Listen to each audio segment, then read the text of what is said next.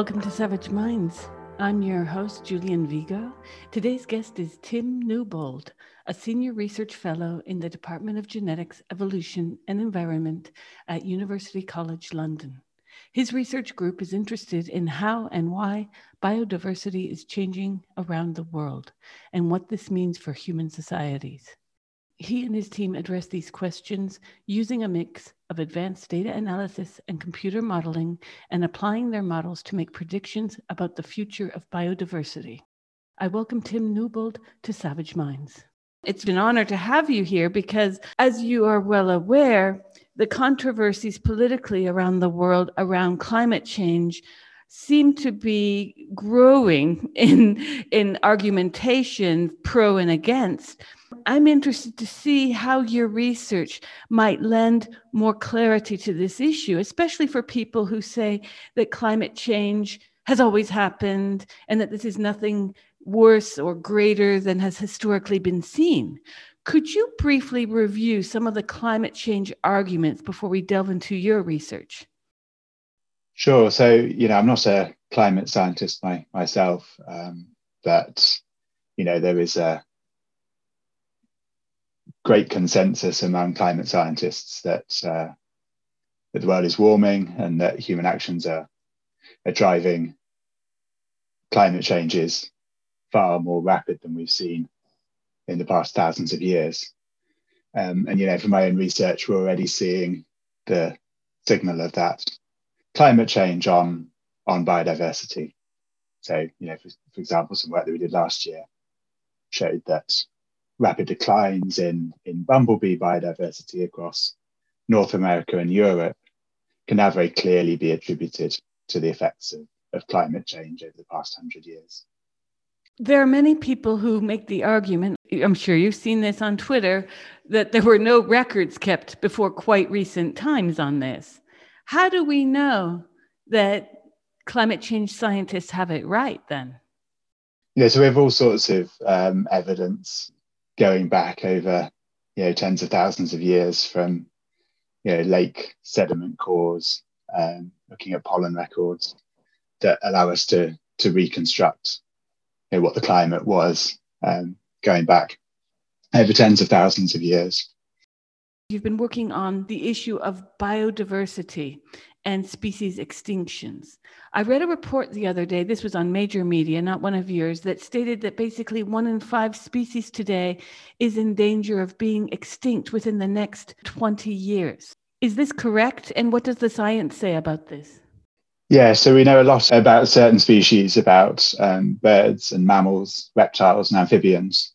Um, and, and, you know, people have been looking at their status, at their, at their populations, um, over you know decades now, um, and you know it's very very clear that a great many of those um, of those uh, species are at a very high risk um, of extinction, um, and, and, so considered by the International Union of, uh, for the Conservation of Nature to be you know, at risk of extinction within the next decades. Yeah, it becomes a little bit harder when we when we look at things like um, insects, which are which are much less studied, but you know, much more um, monitoring is going on on now, and and you know for the groups that we are that we are looking at for insects, you know it seems as if the if the pattern is very much the same, that, that a high fraction, you know somewhere around a fifth or a quarter of species are threatened with extinction. Well, that means something for the planet beyond simply that we can no longer look at this rare beetle or mammal. What does this mean for our ecosystem when species start disappearing from the Earth? Yeah, so um, you know we, we, we know that um, you know a great many um, functions of, of natural ecosystems depend on those those animals and, and plants within the within the ecosystem.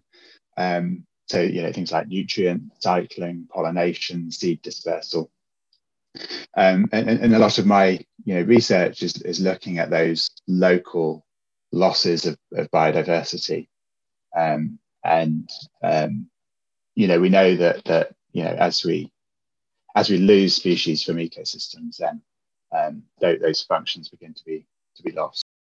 Well, in your paper, a biodiversity target based on species extinctions, you and your colleagues analyze the loss of biodiversity and propose a single target comparable to the 2% climate target, which you maintain could help galvanize biodiversity policy.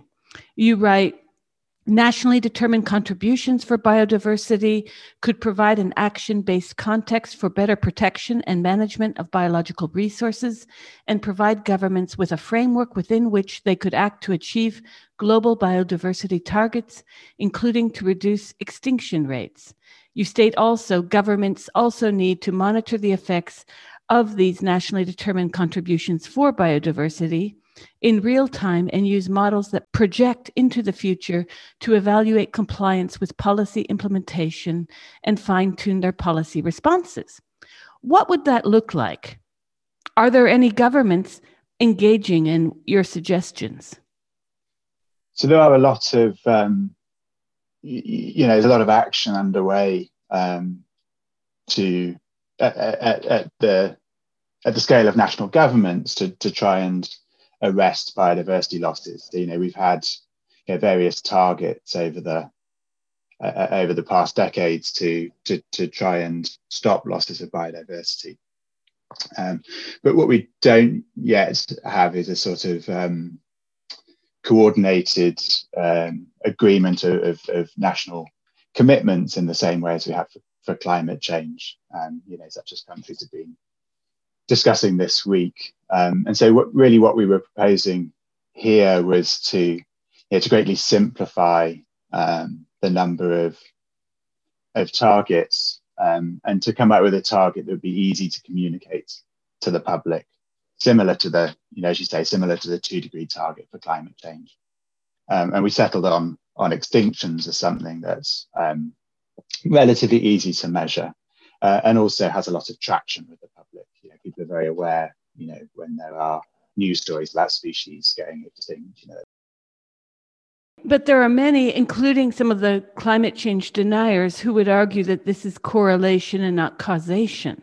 What is some evidence that shows the correlation between our use of, let's say, factories that pollute the environment, our use of airplanes, the production of cement, some of which are the greatest contributors to the pollution of the planet in old speak. what would be some examples to show the causation effect and not that it's correlation?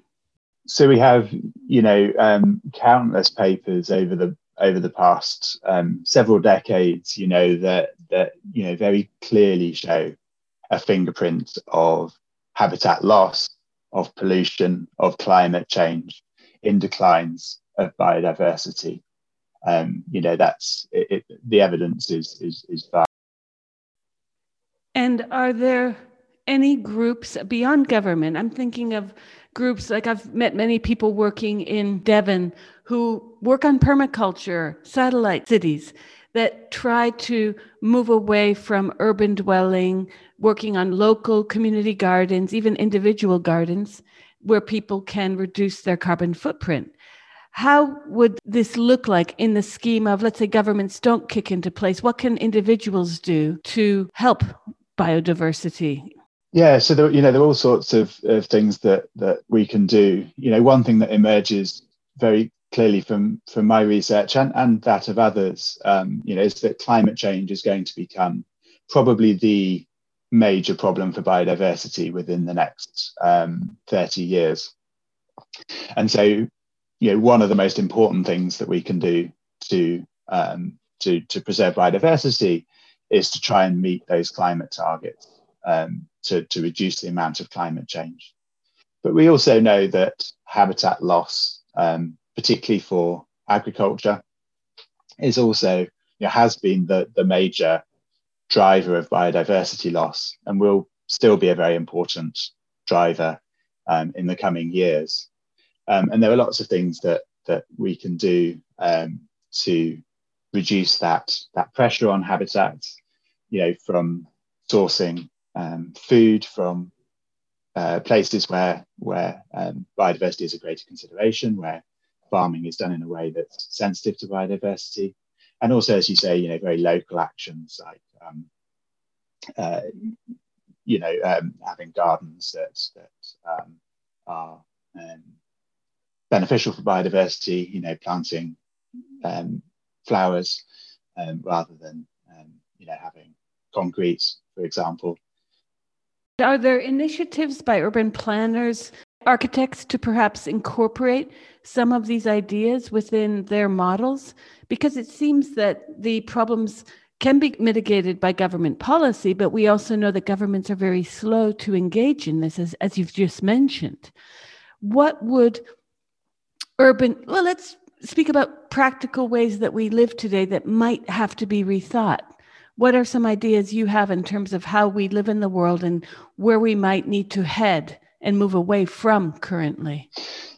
Yes, absolutely. Um, so you know, there's a lot that that private companies can can do to um, make their businesses better for biodiversity. You know, as you say, one one thing that's um, what one um, development that's very welcome um, is that a lot more um, new buildings now will have green roofs, for example, um, or living walls, which can really benefit urban biodiversity. At a bigger scale, you know, there's also there are also now moves to um, have zero deforestation supply chains. So making sure that you know when companies source materials, they're not contributing to deforestation, particularly of, of tropical forests that are so rich in biodiversity. You know, so these are really important moves towards um, better protecting biodiversity. And I would say choosing elements such as bamboo, perhaps, to build over wood, where bamboo can be replenished much more quickly, no? Yes, yes. I mean, you know, I don't think um, we have, you know, all of the information to understand, you know, the biodiversity impacts of different decisions. You know, it can be very complex weighing up biodiversity impacts of different products. You know, especially when there are very complex supply chains involved. Um, you know, but certainly something that's as fast growing as bamboo is is likely to be much better than, um, say, you know, tropical hardwoods from, from tropical forests. Your paper on tropical and Mediterranean biodiversity speaks to how land use and climate change are interrelated. Can you explain to our listeners what that means? How we use land today, what it contributes to climate change, and how we might change this? Yeah, so for, for biodiversity, um, habitat loss and, and, climate change are creating this sort of perfect storm. You know, they're not; th- these aren't problems that are happening in in isolation. Um, and there are sort of two key problems really that that that lead to this um, to to this you know adding up of the effects of, of habitat loss and climate change. Know, so so one's been known about for quite some time now, and and that's that you know if we if we chop down habitats we make it harder for um, animals and plants to move to keep up with climate change.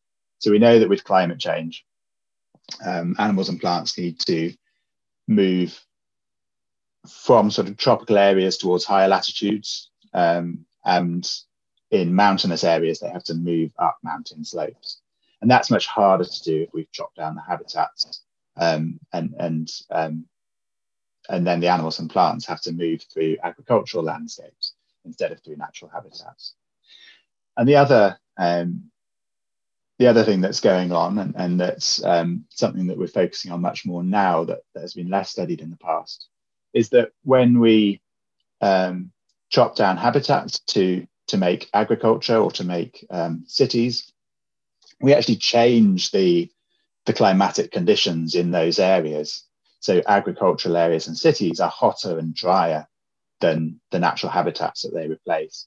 And so this adds on top of the effects of climate change and so makes it even harder for, for species to survive.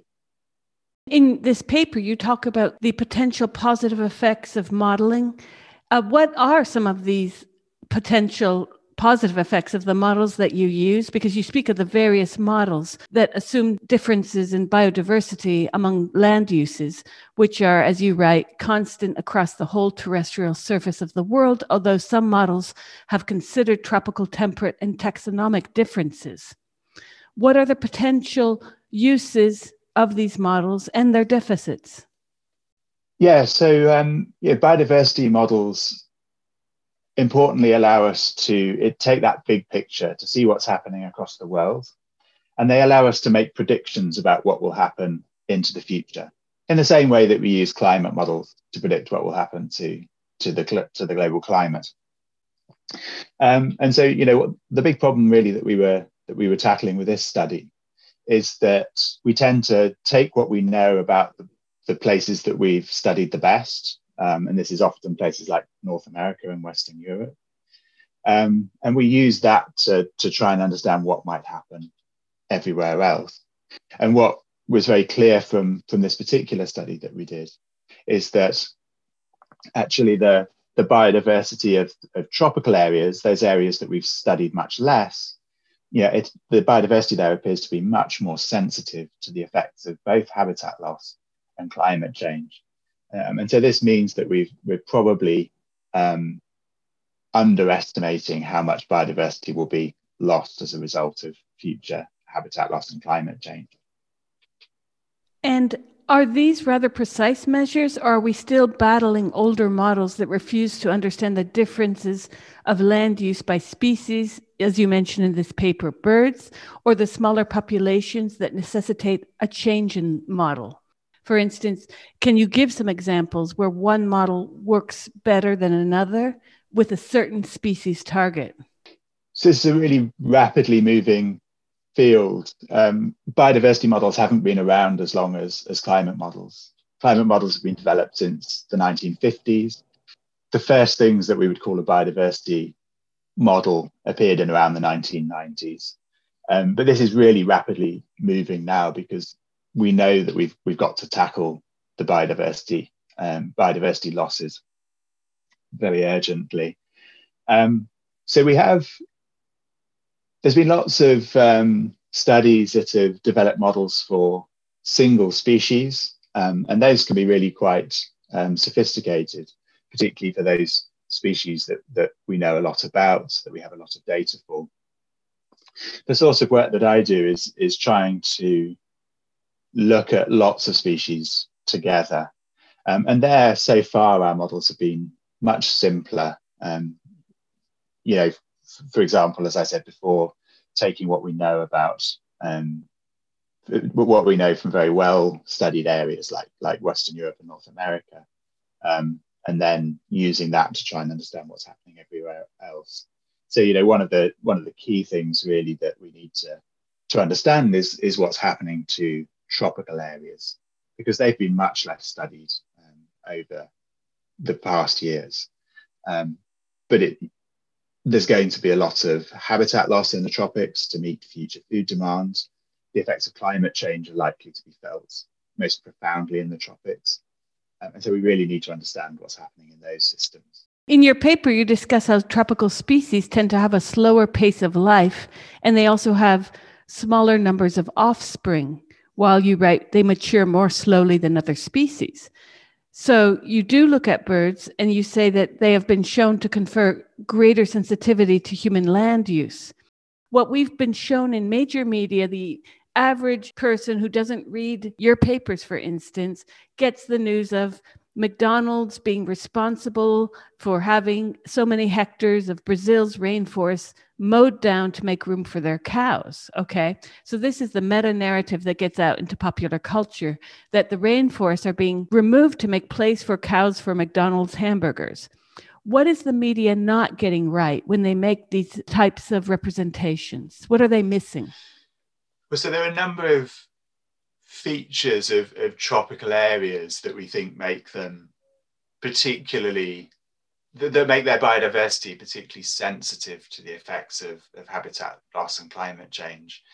Um, and, and as you say, you know, one of the things is is the is the animals and plants that live there. They tend to be more specialized. They tend to be um, slower breeding, so so you know they produce less offspring. The other thing is that in places like North America and Europe, we've got a very long history of, um, of using the land for agriculture.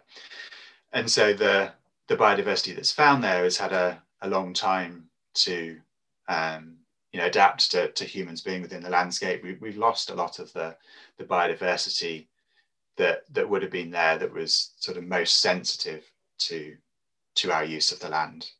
And in, in tropical areas, we haven't been using the land for as long. And so we've still got all those sorts of sensitive animal and plant species. And then the, the, the final thing is that the um, animals and plants in tropical areas are already close to the limits of the sort of climatic um, conditions that they can they can cope with. Um, tropical systems are already very hot, and so so um, animals and plants are at the upper limits of the sorts of temperatures that they can that they can deal with. And so you know all of these things come together to mean that those the biodiversity in tropical areas is much more sensitive when we start messing around with the climate, when we start messing around with the with habitats um, to to do agriculture.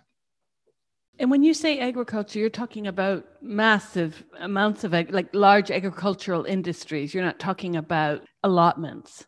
Yes, all things have an impact, uh, of course, but that um, industrialized, very intensive agriculture tends to have a much bigger effect on, on biodiversity, and of course takes up much more, a, a much larger area of land than you know small scale agriculture. And there are many critics, especially those making arguments for vegetarianism, that a lot of agricultural farming is done in the name of feeding animals. Is there an argument to be made or that you've seen in your past research that might indicate that the use of meat as a nutritive substance might be best replaced? Yeah, so in general, producing meat takes up much more land than producing vegetable products, you know, just because of the inefficiencies in um, in the way that energy moves up food chains, basically. But that's you know in general. So you know some systems that produce vegetables can be very impactful on, on biodiversity, and and some systems that produce meat can have a smaller impact. But in general, certainly, producing meat requires more land.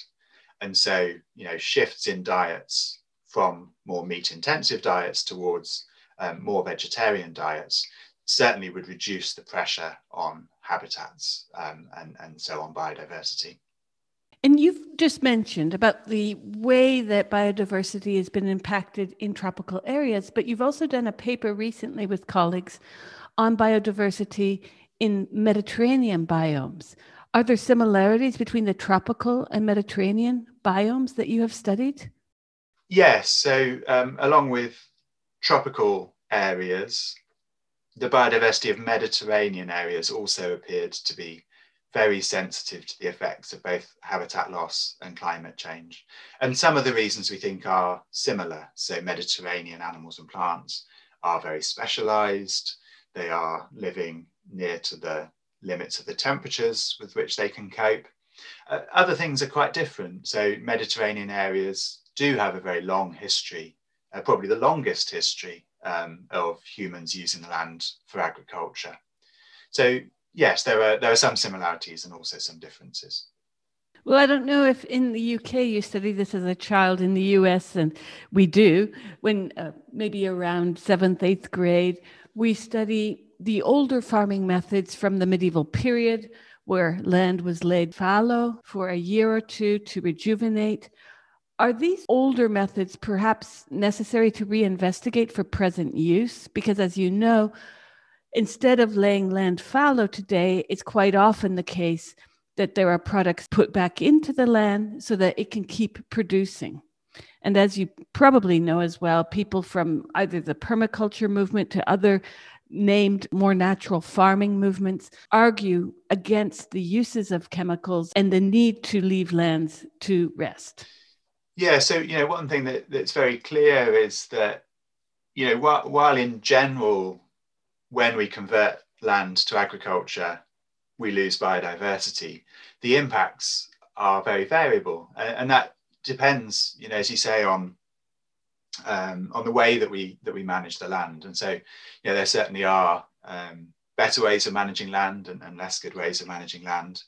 Um, and, and, you know, certainly chemical inputs often have um, negative impacts on, on biodiversity. Um, for example, you know, impacts of pesticides on insects. One thing that, um, that, that emerges from, from my research as well is the, you know, the importance of having bits of natural habitat within farmed landscapes. So if we have some patches of natural habitat around, then um, those farmed landscapes tend to support much more biodiversity. And there's also other methods of farming. When I was living in Great Britain, I did a lot of work in the areas of Cornwall and Devon, where you have a major research trust, the Agroforestry Research Trust, which examines forest gardening. And there have been many people who have studied forest gardening in southern India, in the states of Karnataka, Kerala. You have quite a bit of these kinds of what in the West people might say is strange, but more traditional farming practices that take place within the forest itself.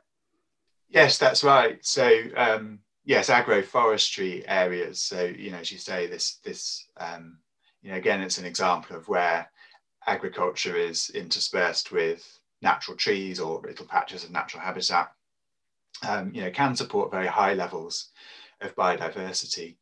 But you know, what, one of the things though that we that we wrangle with is is um, finding the right balance between um, very intensive farming, which takes up a smaller area and so allows us to leave more um, big areas of natural habitat for biodiversity. Or on the other hand, um, farming at, at, low intensity, so doing agroforestry, organic farming, or whatever. Um, but of course, you know, because because the yields are lower, some you know, in general, that takes up a, a larger amount of, of land, and and we still, you know, there's been there's been some work looking at this, you know, where where the the right balance lies. Um, but there's still a lot of work to be done to, you know, understand this this trade-off. You're listening to Savage Minds, and we hope you're enjoying the show. Please consider subscribing. We don't accept any money from corporate or commercial sponsors, and we depend upon listeners and readers just like you. Now, back to our show.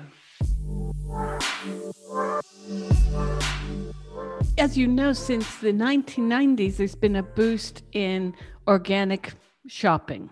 You have in the US Whole Foods, which many Americans call whole paycheck because it's made an elite product out of organic farming.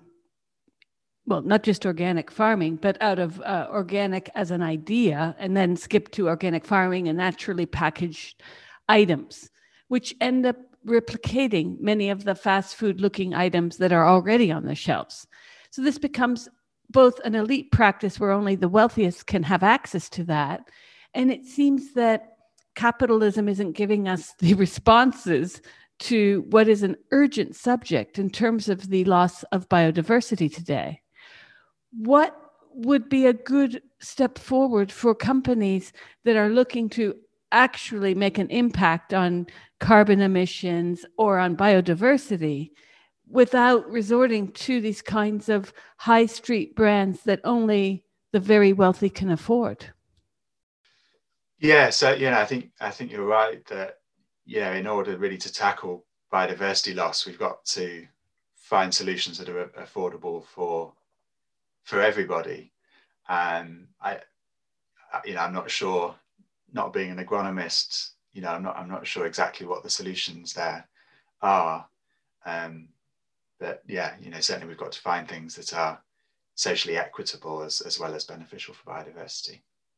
It's very interesting the way that you look at the land use change in terms of agriculture, because if I've understood what you just said a moment ago, that the choices are often between more intense farming using smaller spaces versus the inverse, which would be maybe less intensive but more land needed. Is there a third solution? So, yes. Um, so, so this is there is a sort of general um, uh, pattern, you know, in the way that we've done agriculture in the past, you know, either we've farmed very intensively and got very high yields, which means that we need a small amount of land, or we've or we've farmed less intensively and, and got lower yields. But there's a lot of interest in you know, the so-called sustainable intensification, where we might be able to achieve high yields, but do so in a way that's that's um, not as damaging to biodiversity.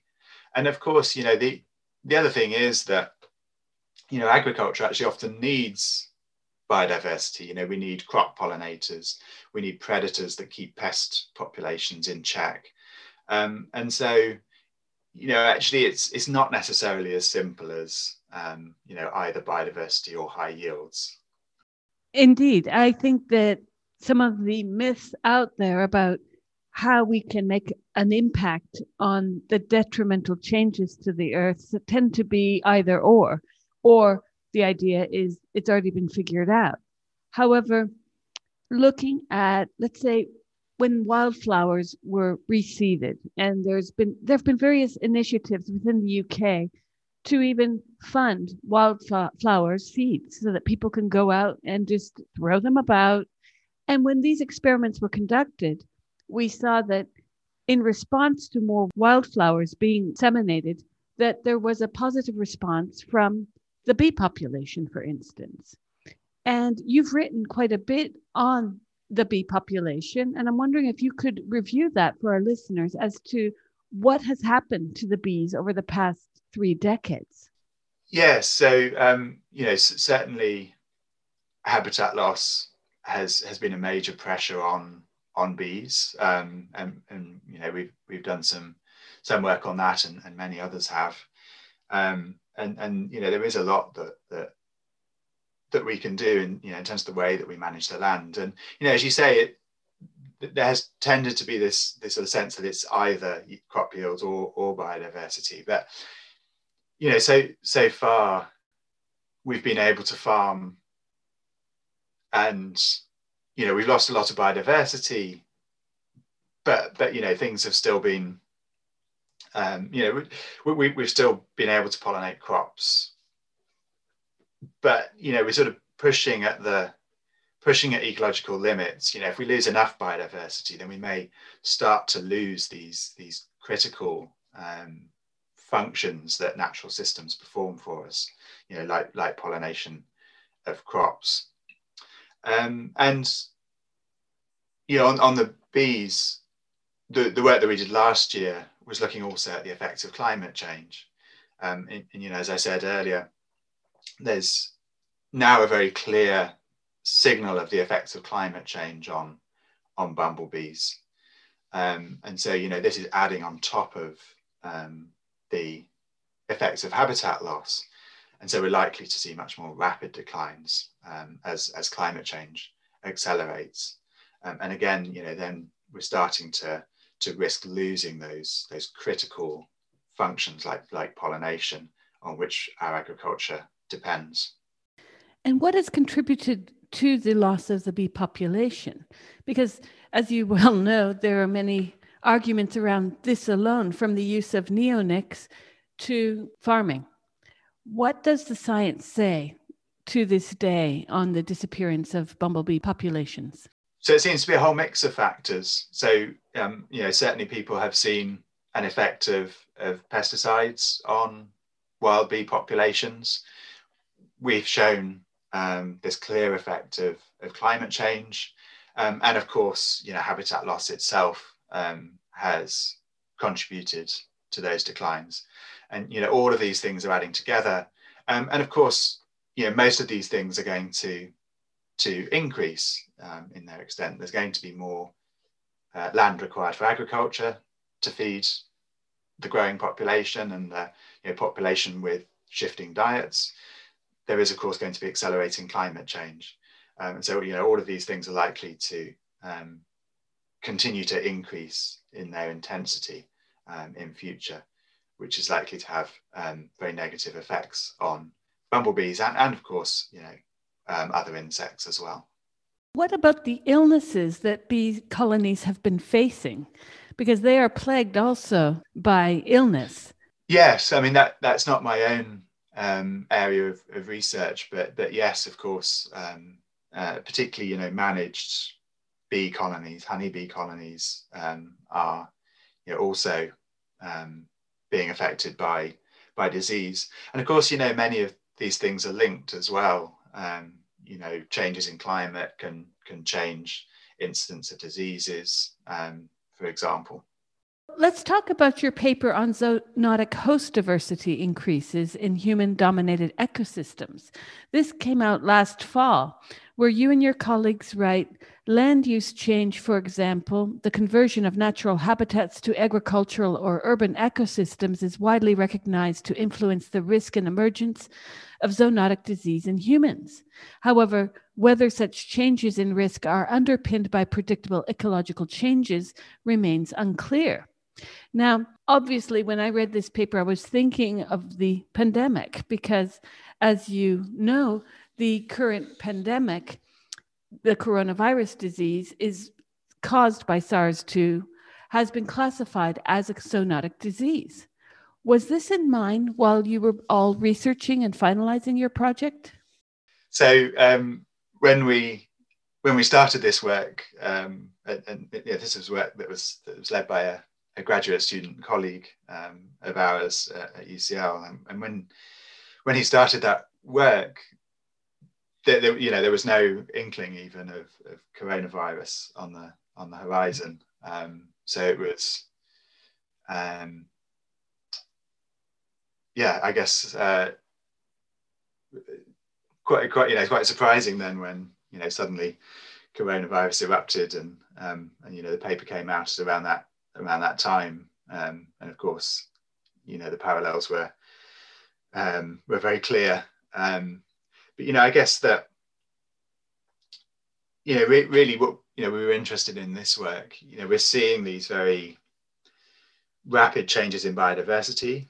Not not all species lose out. Some things do very well with um, human impacts, climate change, habitat loss and so we're really quite you know quite interested in you know what these changes mean for us as humans you know one thing that's clear is that we're um, you know losing the sort of very specialized animals and plants and we're gaining the sort of the cosmopolitan um, tolerant animals and plants. And you know what what we wanted to to find out with this work is is whether that means that that ecological systems are becoming filled with more things that carry human diseases and, and you know that indeed is what we show um, that you know that um, that that species that carry human diseases zoonotic hosts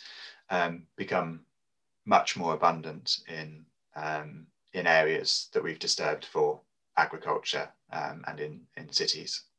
Last year, I interviewed a researcher in the US who's done work on this and investigated some theses of students in China who investigated caves near Wuhan to find that there was a theory, and it's still a valid theory floating out there, that the disturbance of, let's say, caves where bats live, even for the sake of sampling them, might be something scientists need to reconsider.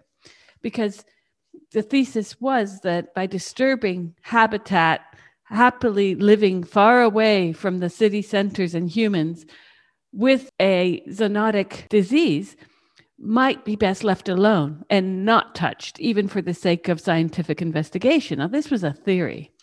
It has not yet been proven. But is there something to be said for the way in which humans are interrupting natural habitats and put ourselves at risk of zoonotic disease?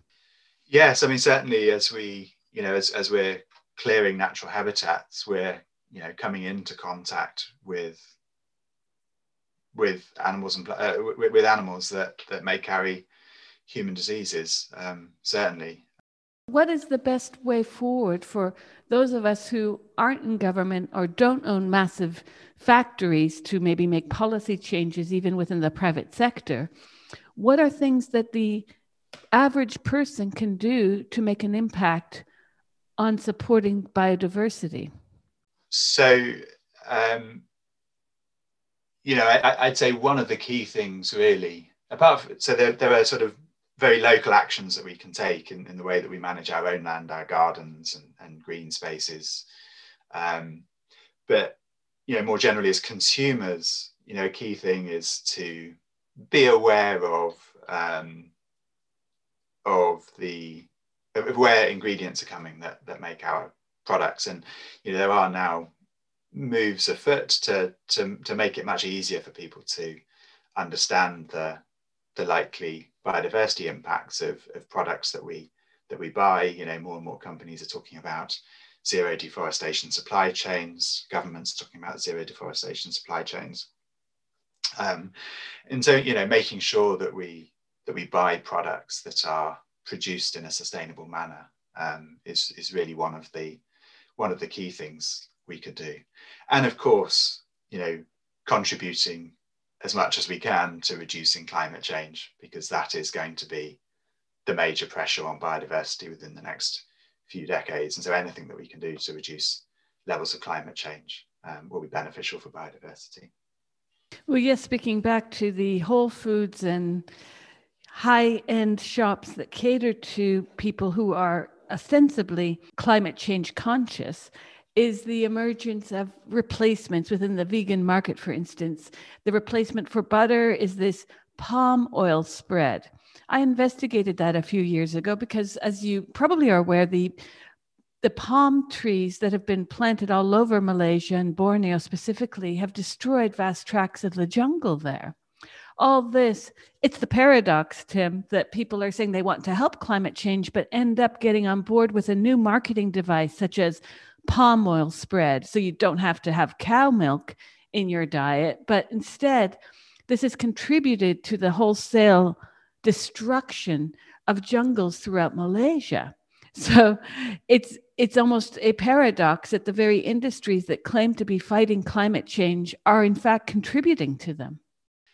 Yes, so you know there are there are some complexities um, definitely, and and you know it is it, it's worth being aware that that climate change isn't the only contributor of biodiversity loss, um, and you know palm oil certainly is a is a major pressure on tropical ecosystems, um, and you know so thinking about products that have palm oil in, looking for the the roundtable roundtable on sustainable palm oil logo on on foods, you know, is is is a good way to um, to be thinking about impacts of habitat loss.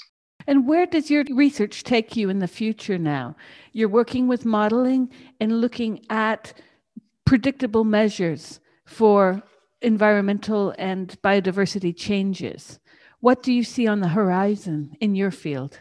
Yeah, so you know, we're interested in a few things. What one is this perfect storm that I talked about of, of habitat loss and climate change. You know, that is still that this sort of complex, these, these complex effects of, of, of both habitat loss and climate change are, are still something that we don't capture very well within our models and our forecasts for what might happen to biodiversity. Um, we're also interested in the impact of international trade. So we've, you know, we've talked a few times about um, supply chains um, and what that means for biodiversity. So, you know, we're really interested in sort of tracing the um, the impacts on biodiversity through trade in, in commodities, looking at the impacts. And what has your research shown thus far on this impact? So we're still, you know, we're still, this is something that we're still working on. Um, but, know, one, one thing that's already emerging is that, you know, um, the impacts of trade on climate aren't necessarily the same as impacts of trade on biodiversity, which we think is a really interesting finding. You know, because there's lots of talk, as you, you know, as you say, about replacing products in order to reduce their impacts on climate. That may not always be the best thing for biodiversity. Um, but that's something that we're still working on. I should say that, and, and the third thing that we're really interested in um, is this, I, you know, understanding which animals and plants we're losing and what that means for us. So we've got a lot of work looking at pollinators um, and how they are being affected by habitat loss and climate change to try and understand, you know, what biodiversity changes might mean for us through you know pollination of crops for example and the importance of pollination. For instance we discussed bees earlier. What are some of the other animals that contribute to pollination?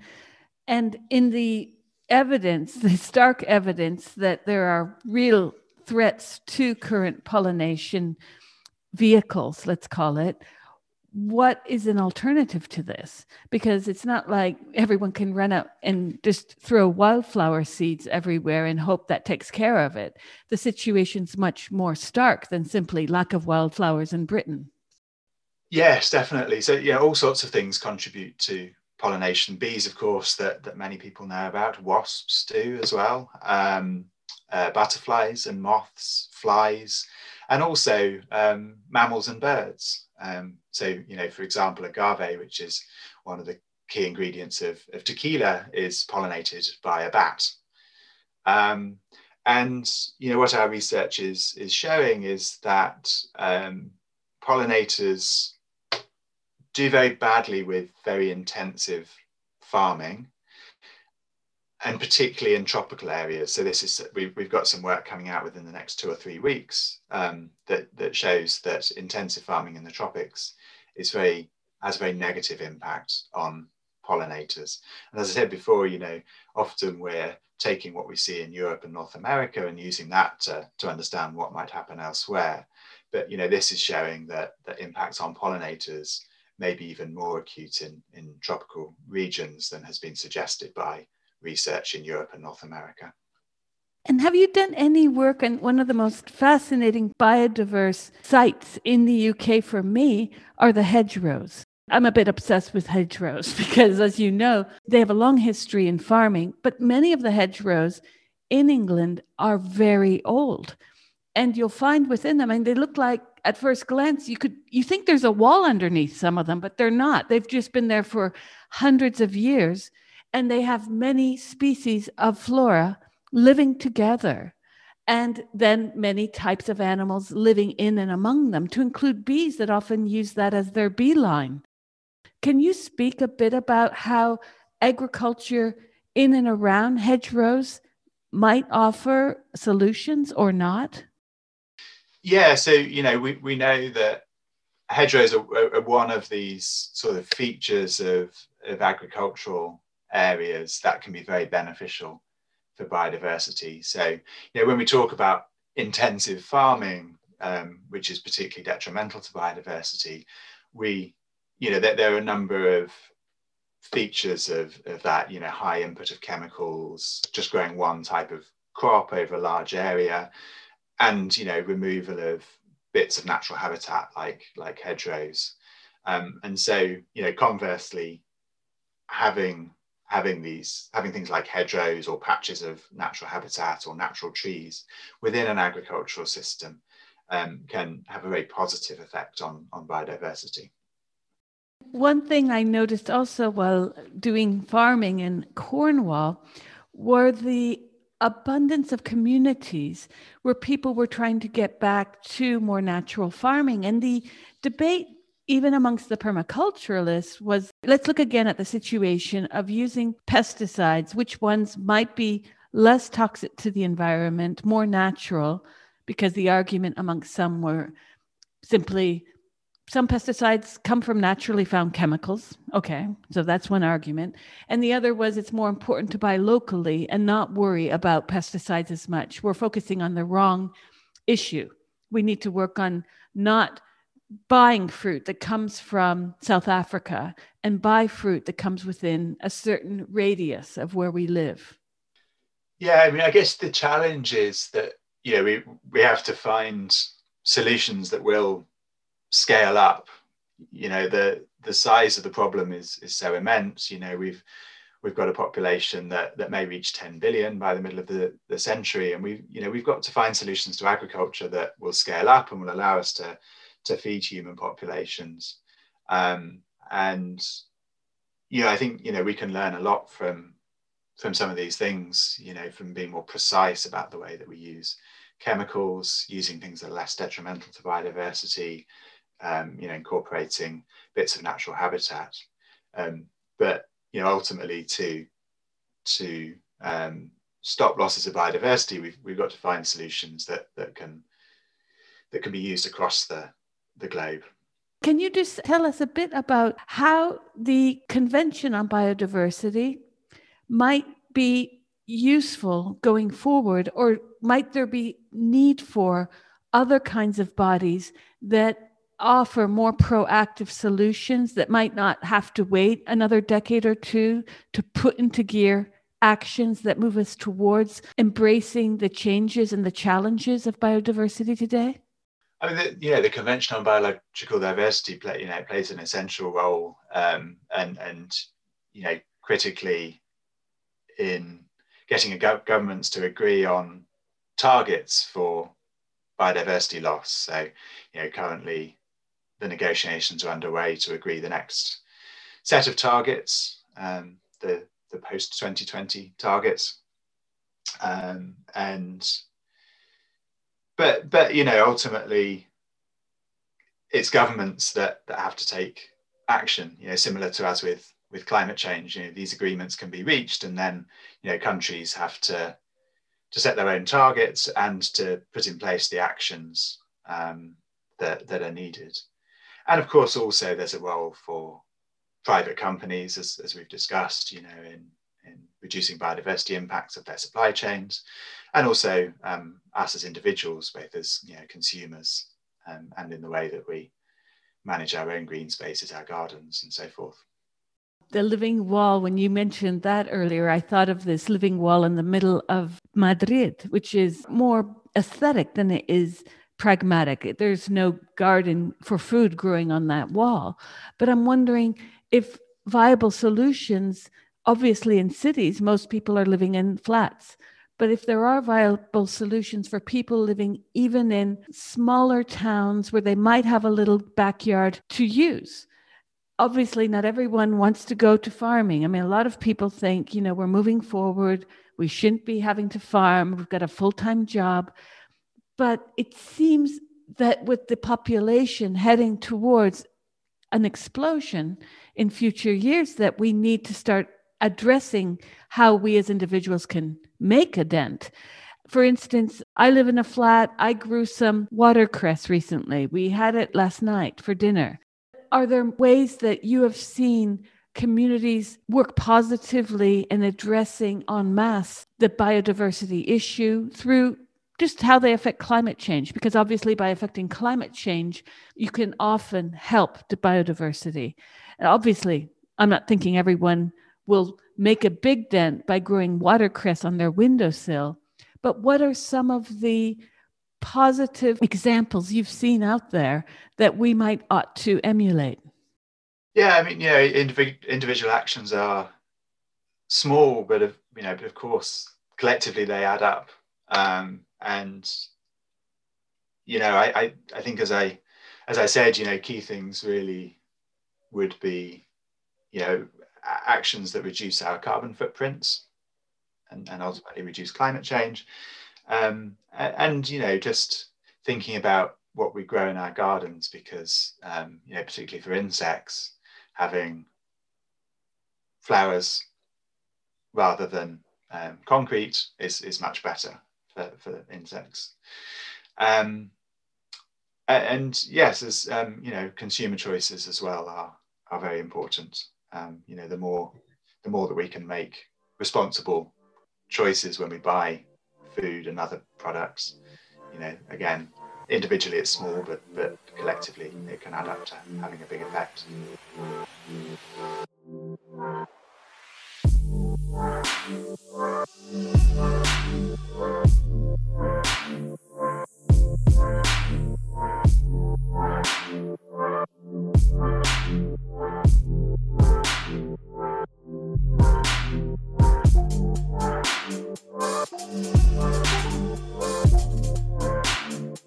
Thank